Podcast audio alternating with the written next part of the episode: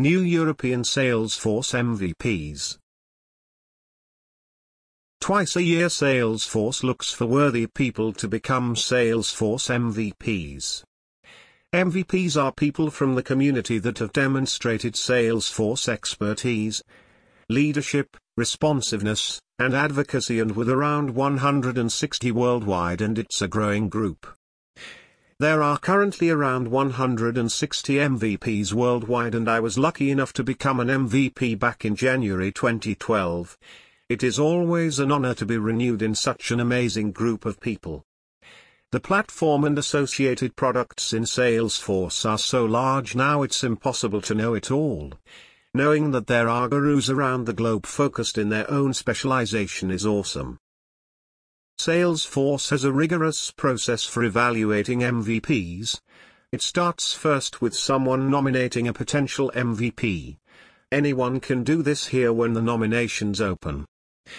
Information is compiled and reviewed by a number of different teams within Salesforce as well as existing Salesforce MVPs before awarding with new MVPs or renewals. The MVP only lasts one year and if have kept up with the core tenets of being an MVP, expertise, leadership, responsiveness, and advocacy, then you may be renewed for another year. Read my story on how I became a Salesforce MVP. The new European MVPs. What makes me most excited is seeing new MVPs appearing in Europe. Not to mention existing MVPs being renewed which includes myself, Jodi Wagner, Agustina Garcia, Alex Tennant, Chris Edwards, Christopher Lewis, Fabien Taillon, Joshua Hoskins, Keir Bowden, Michael Gill, Mohamed El Moussaoui, Phil Walton, Samuel De Rycke, Simon Goodyear. The full list can be found here.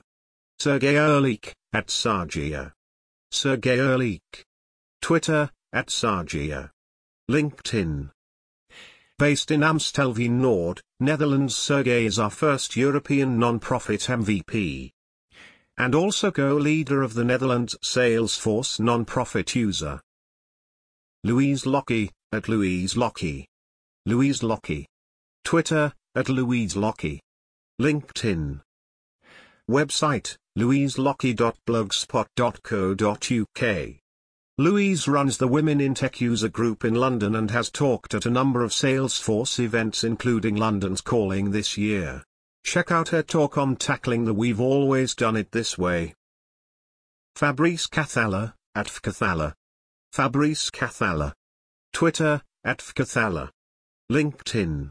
Website, sascomponents.com.